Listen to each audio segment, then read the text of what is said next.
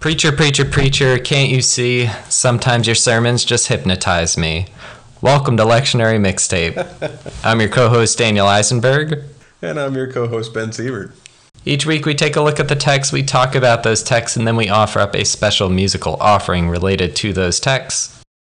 These texts for the 19th Sunday after Pentecost include Isaiah chapter 25, verses 1 through 9, Philippians chapter 4, verses 1 through 9, and Matthew chapter 22, verses 1.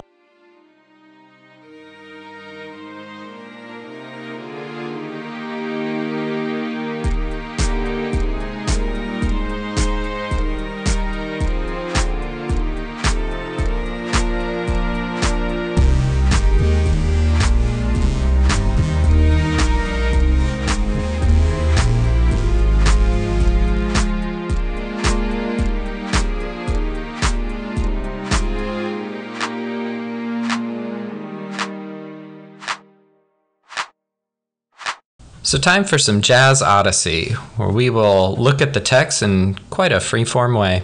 Jazz Odyssey is the part of the show when we talk about the text in a freeform way.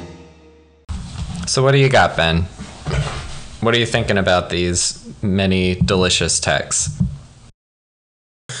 I mean, there's a lot of good things going on. Um, and this, I mean, this is not the place I think a lot of people go. But I'm just so struck by the way that time is being played with um, in all of these parables, uh, or not all these parables, but this parable and then all of these lessons. Um, in Isaiah, we have this kind of like uh, future prophecy um, based on in in verse 24 and and 25 um, who they have been. They haven't always been that, right? And so I, I think uh, I, I, should say both the past and the future are kind of being prophesied at the same time. Like God is announcing both who they're going to be in short order and who they're going to be in long term. Well, yeah, I mean, it's the same thing with this parable. The kingdom of heaven may be compared to the king who gave a wedding banquet. And so already we're kind of telling a story that we assume takes place in the past. Um, but it's, it's very much a look into the future. It's a look into um, what we are going to be and what we're becoming. Hmm. Um, I, I think, I think for many of us, we assume that we're on some kind of like linear path inside of the timeline, and this kingdom of God has yet um, to come here to be near. Um, but God keeps pointing backwards mm, mm-hmm. for our future.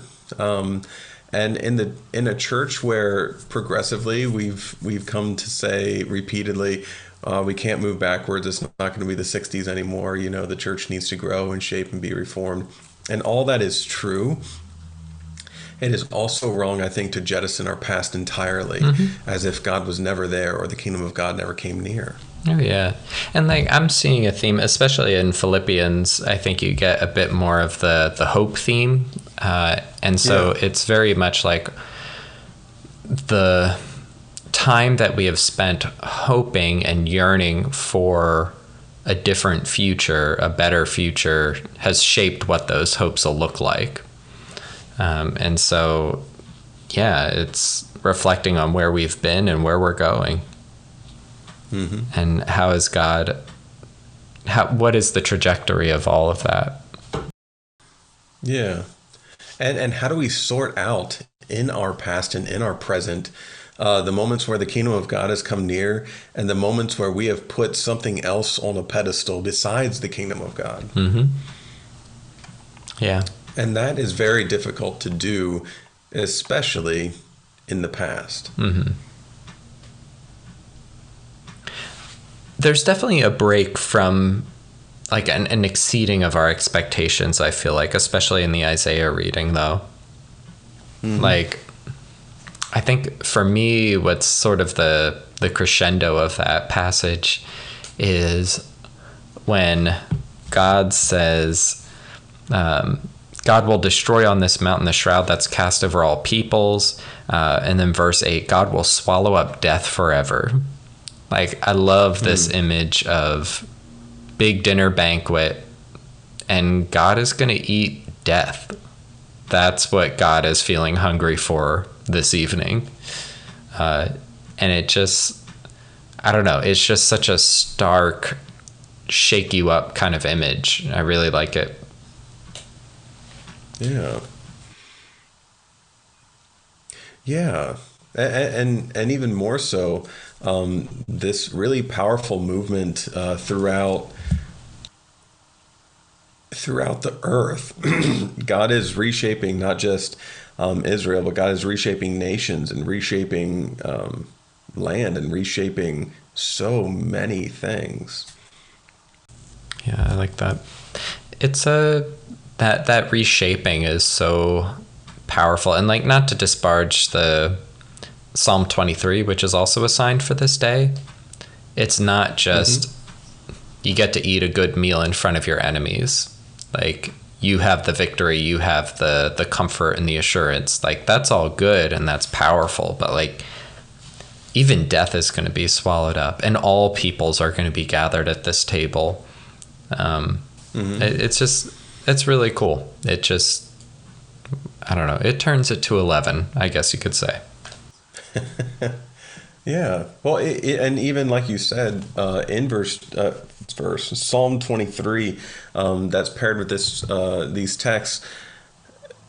We be we are being shaped by it as it as we experience it because I hear this psalm most frequently in times of want, in times of draining, in times of places where it feels like either our enemies or the experiences of the world prepare to overtake us. Mm-hmm. How many times have I heard this at the grave? Yeah. Yep.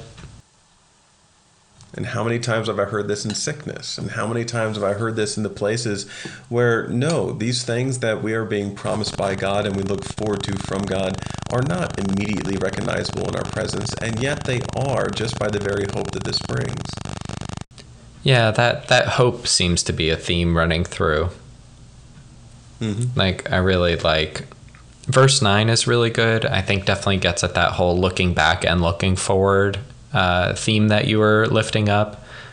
This is mm-hmm. our God. We've waited for God so that God might save us. Like pointing out the the longing that has taken place for so long. And then the Philippians reading kind of does that too, especially toward the end of that reading. There's a lot of images of like, just like it, the rejoice, again, I say rejoice, I think is definitely like in the midst of all the crap that's going on. Like, keep at it. Like, hmm. it's it's a word of encouragement, not just of uh, like hollow platitudes. And when we dive into the gospel, there are how do I say it? There are moments of hope, but really specific hope. You know, um, we, we might be tempted to hear that the kingdom of God, may, God is compared to a wedding banquet uh, who's very, um, very open with all kinds of uh, invitation. And then that's just kind of where we leave it. Mm-hmm. Yeah, stop at verse 10. Yeah, that would be great. yeah, it's like 11 through 14 definitely throws me for a loop. And I think definitely merits some discussion uh, because it's out there. Like I don't I don't know. What are you what are your thoughts on especially those last few verses? Well, I think the last few verses don't let us get away from verse six, right? Um,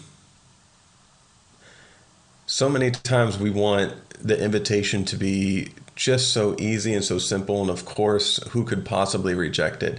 And we see that in Luther, and we see that in so many types of uh, denominations and churches and congregations today. That when the when the offer of the kingdom of God is there, no one rejects it. But that's not true at mm-hmm. all. Everyone rejects it. Mm-hmm. we reject it, and, and until we we really get down to admitting that we don't love everything that comes in the kingdom of God because we're parts of systems that aren't of the kingdom of God. We're parts of people that aren't of the kingdom of God. Parts of us aren't of the kingdom of God. until we admit that we reject it, we're never going to go anywhere. Mm-hmm. And so there's part of us that want to be like 11, 12, 13, and 14, where we want to come into the banquet, but we don't want to be of the kingdom of God. Yeah. I don't know. I don't like it. I don't like it at all. It's just like I a like it yeah. either. It's just like I want to keep waltzing around without being the kingdom of God. I want this to be a God that's so so gracious and so merciful that God gets walked over. Mm-hmm. yeah, but like I feel like it. There's so many things that just don't make sense about this. Like the wedding's ready, verse uh, eight. But those invited were not worthy. Go therefore, uh, invite everybody, and then uh, verse ten: both the good and the bad. The worthy aren't being invited still, but they show up, and like I don't know, it feels very heavy grace, which is a good thing. Mm-hmm. And then the king does an about face and is like, wait, wait, wait, you're not wearing the right clothes. You're not wearing the wedding robe. And I know, like, there's something deeper to discipleship and all of that. His reaction is a little bit excessive for me. Like, The weeping in the national yeah. I feel like if you crashed a wedding, you would like, I don't know, kick them out or I don't know, call it out or something like that. You wouldn't hog tie them and throw them into hell. Like that seems like uh, a bit much for like and on a wedding that you were invited to too. You're just not wearing the right clothes. And I get that there's probably some sort of um, deeper historical thing to it. I just, I don't know. But but this the, but it's not okay, Dan, for people to come to the wedding. I, I'm I, normally I'm with you, but I don't know what's in me today. But I gotta say, it's not okay for people to to never accept what's going on. You're in a wedding banquet. like at some point why don't you try to be a part of the wedding banquet instead of making the wedding about you you know? Imagine how do i say this? This this is the god of heaven and earth right? This is the god that keeps up for the poor the widow the orphan and the alien. This is the god uh, that we've we just heard in isaiah um, acknowledges and lifts up a city that's been a refuge to the poor, a refuge to the needy in their distress, a shelter in a rainstorm from the shade and the heat. All that kind of good stuff. And now imagine that the poor, the widow, the orphan, and the alien have also been invited into this kingdom. And God's there, and the people are there, and there's this guy walking around that just doesn't care about the poor, mm-hmm. the widow, the orphan, and the alien. There's this guy that's walking around that just doesn't care about all this, and and for some reason we want God to turn to the poor, the widow, the orphan, and the alien and say, "Well, this one's mm-hmm. exempt," Yeah. and and like, what kind of God would do that? Yeah. And like, so I think if the interpretation is that, that's fine. Like, and trying to think about it contextually with the religious leaders and Jesus busting into the temple and you've made my father's house a den of thieves and all that stuff. Like, the, the criticism is you come in here, you pretend to be so holy, you do the right rituals, but then you turn around and do whatever you want and just fill your own pockets and you exploit the poor. You do all these bad things, and God's not going to stand for it if you are able to hold on to that throughout this and say, hey, this is the leadership who've showed up, like they've received grace to be here, but then they don't even, you know, they turn their back on the poor, the widow, the orphan. They're not really a part of the wedding party. Like they're just here for the appearance of showing up here. I think that makes a lot of sense. I think that this passage I've often heard it uh, and this like may be my own stuff, uh, but I think others have been there too. Is like it gets attached to being good enough in the sense of like I'm going to avoid sin and I'm going to go to church enough and I'm going to like sort of those classic like personal piety things like I must you know wear the appropriate clothes for this and that I have a problem with I think that that's messed up big time um, and yeah It depends on what side of the experience we're sitting on, doesn't it? If if we consider ourselves to be the ones that God is sticking up for, then hooray, hooray! God threw out the one that wasn't willing to wasn't willing to get on board with the kingdom of God. But if we consider ourselves the one that's being accepted, being invited in uh, to this banquet, even as we are unworthy, then we become scared, as if there is a line that we have to somehow ascend to in order to stay at the banquet. Yeah, I think that makes sense. Yeah, I just I struggle with this one a lot. I, I think that there's a lot going on that like you kind of have to tread very not lightly, but just very intentionally. There's just a lot of legwork to do to get with like, well, what is the robe? And if the robe is the appearance of your personal piety, then you've kind of fallen into the opposite intention. Uh, and I just feel like that's usually where we fall. No, I, I, I agree. And even when I've heard the robe preached as a baptismal garment, um, it can still fall into that label Oh, of personal piety. Like, are you doing the things that are supposed to be a mm-hmm. part of your baptism? But there's tension here, right? Because we're, there's things we are supposed mm-hmm. to do. The person is supposed to wear a robe. That is an action. That is a work. That's a behavior. Like there's no way around this not being something that the individual was mm-hmm. supposed to be doing.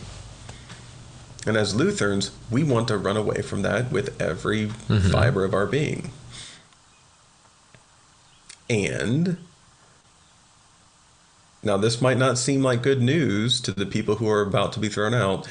Uh, 13, while it has the weeping and the gnashing of teeth, it has being bound hand and foot. We're not dead. Life isn't taken away. Yeah. Unless we think that part of the story uh, wouldn't go there, we see that life is taken away earlier. We see that life is taken away before. The slaves were mistreated and killed before. Yeah. I I I also like I know he's not being killed, but then I think that's like has often been interpreted as this is about eternal punishment. You know, you are conscious and forever experiencing it. You don't just get annihilated or whatever. And I think that's what I'm afraid of because I think a lot of people and I think a lot of preachers have said this is a big warning. Watch out. if you're not found with enough fruits on your Christian tree, you're going to go to hell. Like, it's not even enough that you believe in God. It's not enough that you've received this grace. It's not enough that you've been baptized. Like, you need to live out those fruits. And if you don't, you will be punished for eternity. Um, I think that's the other part that kind of gets me on this. Um, if Jesus is being hyperbolic, that's cool. But like, how do you explain that in a sermon? Be like, well, Jesus didn't actually mean that. He was just think of the effect as opposed to what he's actually saying. He's trying to, you know, inspire you and to um, motivate you or what have you. But it, it's just a hard sell to say, well, maybe Jesus just didn't mean it. Um, he may very well not have, and like have been using a rhetorical device, but it's just really hard to do in a, you know, twelve minute sermon or whatever. And what I'll say is there is I, I I'll go with the punishment that's here. I just won't go with the eternal nature of it. And, and I think we can see that earlier inside uh, Isaiah. I think we can see that earlier inside of um, Philippians. I think we can find places where God indeed has a reaction of, if not punishment, disappointment at the very least, when we aren't doing the things we're supposed to be Oh doing. yeah, and like the the prophets in general are full of that. It's always like, and I know I just talked about it a couple weeks ago, but like it's always on my mind of just they're all or nothing. God is mad at the things you've done, the way you've turned from me, the way you've followed after idols, the way that you've exploited and turned your back on the poor, the widow, the orphan, and there's not going to be anything left. God is so mad. There's going to be invading armies. There's going to be pestilence. There's going to be, um, you know, famine. There's going to be like you're going to be miserable, and everything's going to be destroyed. Also, God is slow to anger and abounding in steadfast love, and no one will be punished for the sins of their parents. And also, that the river hmm. will be flowing out of the temple of Jerusalem, and there will be trees of hmm. life on every side of it. Like all these, like incredibly beautiful, graceful images, and it's just all or nothing. And it's really hmm. hard to be like, I don't know, you just get fixated on one or the other. And like, there's real judgment Oh, yeah. and there's real grace. Yeah, I wonder. I wonder about this. I believe that we have a God that's slow to anger, but never not, er, but not never angry. However, however many negatives I can put in that sentence, I'll put them in. Um, but we have we have a God that actually does have specific things that God wants us to do. And while God is overwhelmingly patient in death and in murder and in all kinds of rejection of what's going on, God is not forever patient. Hmm. God has a priority towards the poor, the widow, the orphan, the alien, the sick, and in the those in need. And it's not okay to walk all over the foretaste of the feast to come, assuming that we will be forever exempt from these expectations. It's just not. Yeah. Yeah, I think. Like, I definitely think so. I think that there are consequences and God's justice will reign, and that means that the poor will be lifted up and the mighty will be cast down from their thrones and all of that. Um, I just think that the wedding robe interpretation needs to be very carefully laid out. Mm-hmm. Otherwise, I think people who are already beaten down and people who are already hurting and experiencing shame will be like, oh, but did I remember to put on my robe? Yeah. And that's what I'm afraid of. I I have a strong feeling that the ones who are already wearing the robe will be worried that they didn't put it on correctly. And the ones that had no intention of ever wearing the robe will help perpetuate that for everybody Yeah. else. Yep. You know? Yeah, that makes sense. Hmm. Should we turn it to 11? Uh, let's do it.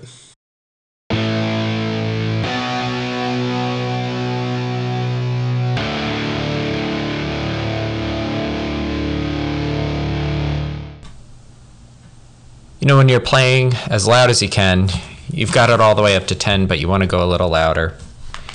This one goes up to 11. so, uh, so kind of jumping off of where we were just talking about, especially in the gospel reading, I think where I'm turning up to 11 is the question, Who is your God? Um, and and I think it gets at there were a couple of different ways I was thinking about interpreting this, and I've gone back and forth. Um, but I think it goes to what is that robe, um, and is your God the one who says all are welcome, come here, but you know if you don't believe the right things and if you don't uh, put forth the the the ways of faith that are often interpreted as like personal piety if you don't pray the right way and if you don't know enough about scripture and if you don't look a certain way if you're not wearing the right kind of church clothes and conform yourself to the way that we do things then you get banished to the outer darkness where there's weeping and gnashing of teeth that's not that's not our god uh, and uh, should be rejected if that's how this parable's interpreted. Um, and so that's sort of something about that. Um, and I think sort of going with that, uh, I think can also be a question for the church. Uh, you know, we have on many a sign, all are welcome. And that's a great and good sentiment, but what's the point where we say all are welcome, but you got to wear the right kind of robes. And if you're not wearing the robes and look like us, if that's the interpretation we go with with robes, then, you know, really we're going to kind of backhandedly kick you out to the outer darkness. Uh, that's a church that we should reject as well. Um, but God really does welcome us, really does invite us into this wedding banquet, um, good and bad alike. Um, and I, I, like the baptismal garment as the, the robe. I think that's a pretty good interpretation. Uh, it's living out this life, and that's what it means to really be a part of this church. My crank it to 11 is focusing on the robe. And so the robe um, and, and I might get scared off of this idea, but the robe is one of those things where where it's trying to mark us with the Holy Spirit and seal us with the cross of, or seal us with the Holy Spirit being mark us with the cross of Christ. The same as our baptisms, you know? And our baptisms come with expectation. They are freely given and never taken away, but they're also marks of expectation. We're supposed to be people of God, not just people of whoever we want to follow in the world. So, what does it look like to be people of God? Well, there's places where we try to separate ourselves from the world in ways that are wrong and backwards and just kind of insider dealings. In the past, we've tried to make uh, being a person of God an issue of sexual orientation or an issue of race or an issue of finance or an issue of so many of those things. And God really doesn't care about any of those, but starts to care about those when we hurt each other in issues of sexual orientation or race or finance or anything else. The God that helps us bear our baptismal garment is the God who is uh, a refuge to the poor and a refuge, refuge to the needy, a shelter from the rainstorm and a shade from the heat. We need to understand that we are a part of God's wedding banquet. This is not a wedding banquet made for us to walk around and do whatever we want and act however we want which is not something that we're used to. It makes us feel like we're trying to be conformed to something. It makes us feel like we're trying to be pushed into something. And I want to say no and yes at the same time. God is trying to push us into something, but God's trying to push us into something good.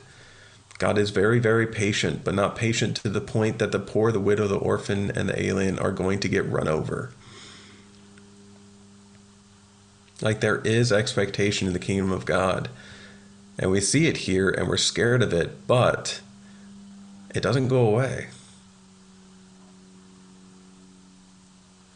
That's where I am. I could get scared off of it. I don't know. Yeah. No, it's good. Good things to consider.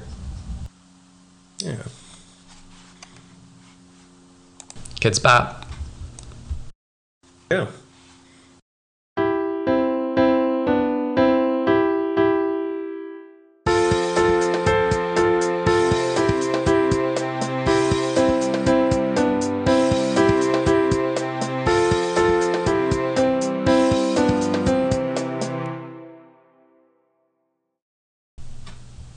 All right, it's time for Kidz Bop, when we take all your favorite hits and make them a little bit more kid friendly.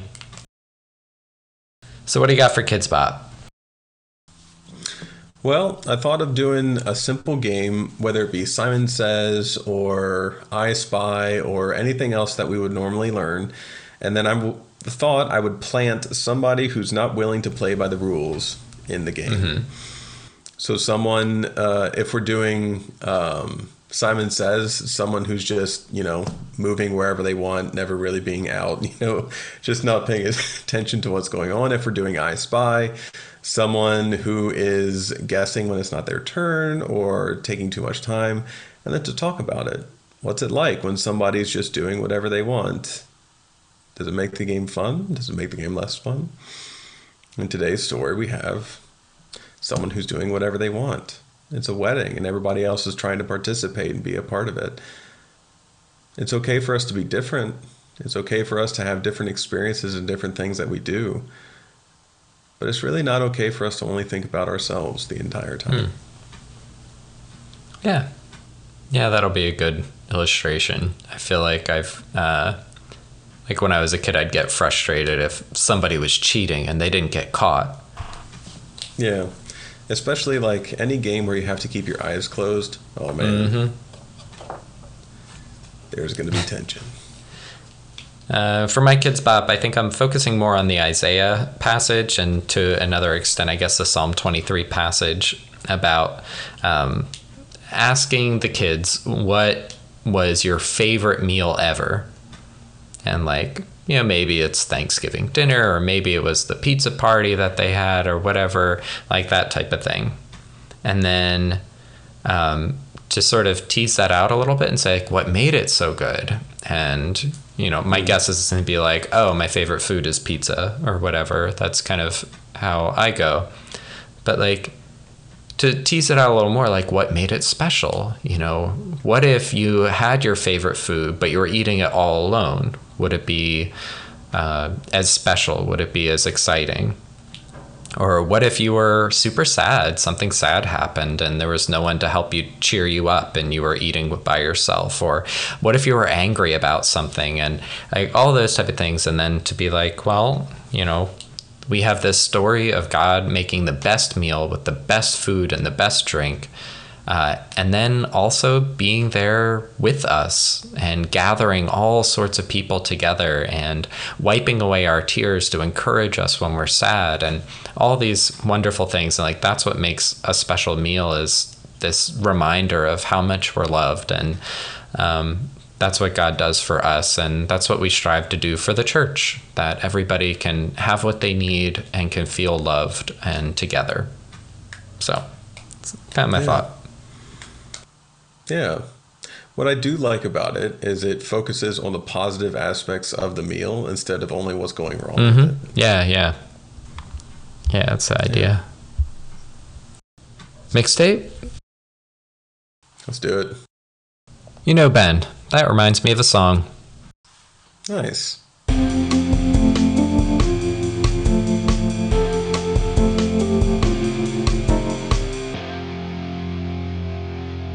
So I've chosen a song by Laura Marling called You're No God. Uh, so definitely preaching against those, um, a message that's preaching against those. God really wants just like the nitty gritty and is like going to throw you out in a second into eternal punishment and like all those bad, troublesome uh, interpretations of this text that just cause fear rather than hope and encouragement. Uh, to say, no, that's no God. You're no God. If that's who God is, then that's not right. Um, and uh, some of the lyrics go, but we will never leave this place. We need never feel alone. We will learn to feel quite clean in this new skin that we've grown because our young and healthy bones would never lead us astray. Uh, and I really like that um, sort of a pre chorus that uh, happens throughout the song um, because it's all about, like, I don't know, like the rejection of we will, especially that line, we will learn to feel quite clean. Uh, and I think that sometimes this passage can just be like, oh, I'm never good enough. Like, I'm never clean enough for God. I'm never wearing the right kind of robe. Um, but that's not who God is. God is full of grace and mercy. Um, you know, calling us to service, uh, but also abounding in steadfast love. And if we think God is just looking for ways where we can fail, and so God can just itching to throw us into the outer darkness, that's not the case. In fact, this story is the opposite. Like, God invites a bunch of people who reject God and then says, okay, let's get some more people. Like, it's, it's the opposite. So, you're no God. That's what I went with.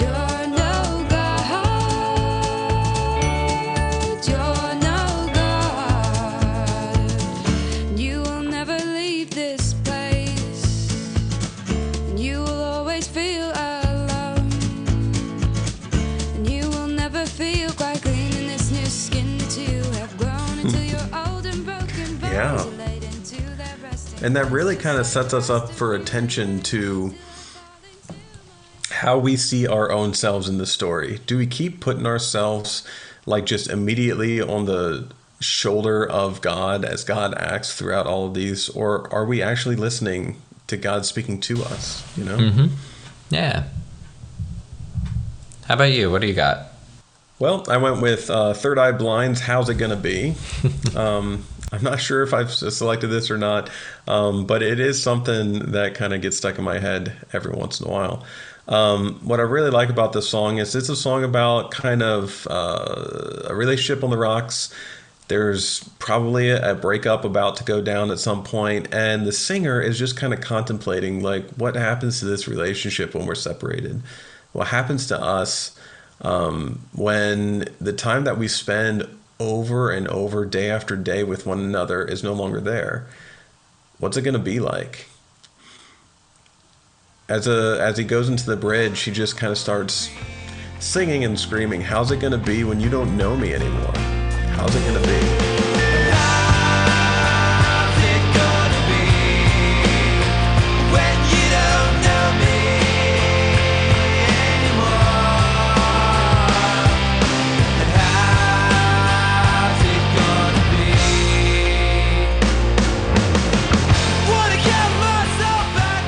And there's this immediate reaction to want to get back to the relationship, back to the place, back to the the, the places of familiarity and of comfort. And I hear a lot of this in our tension with the text and in our tension with God. Whenever God starts asking us to be a specific way or to do a specific thing, we're like, Well, God, I thought you were going to be a God that's gracious and merciful forever and ever and love us no matter what. And God keeps turning to us with this yes and. Like, yes, I do love. And I want us to be like God. You know, I, I want this to be different. And the relationship hits a tension and hits consistently uh, this this moment of are we going to make it? Are we going to make it through?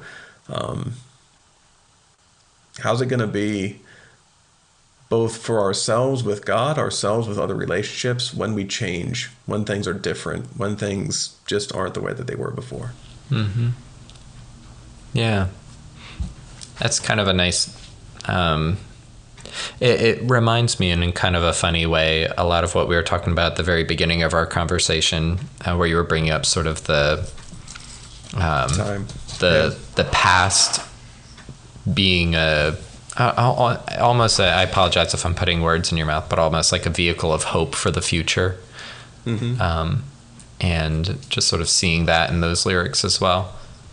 Yeah. Oh yeah. How's it going to be? Yeah.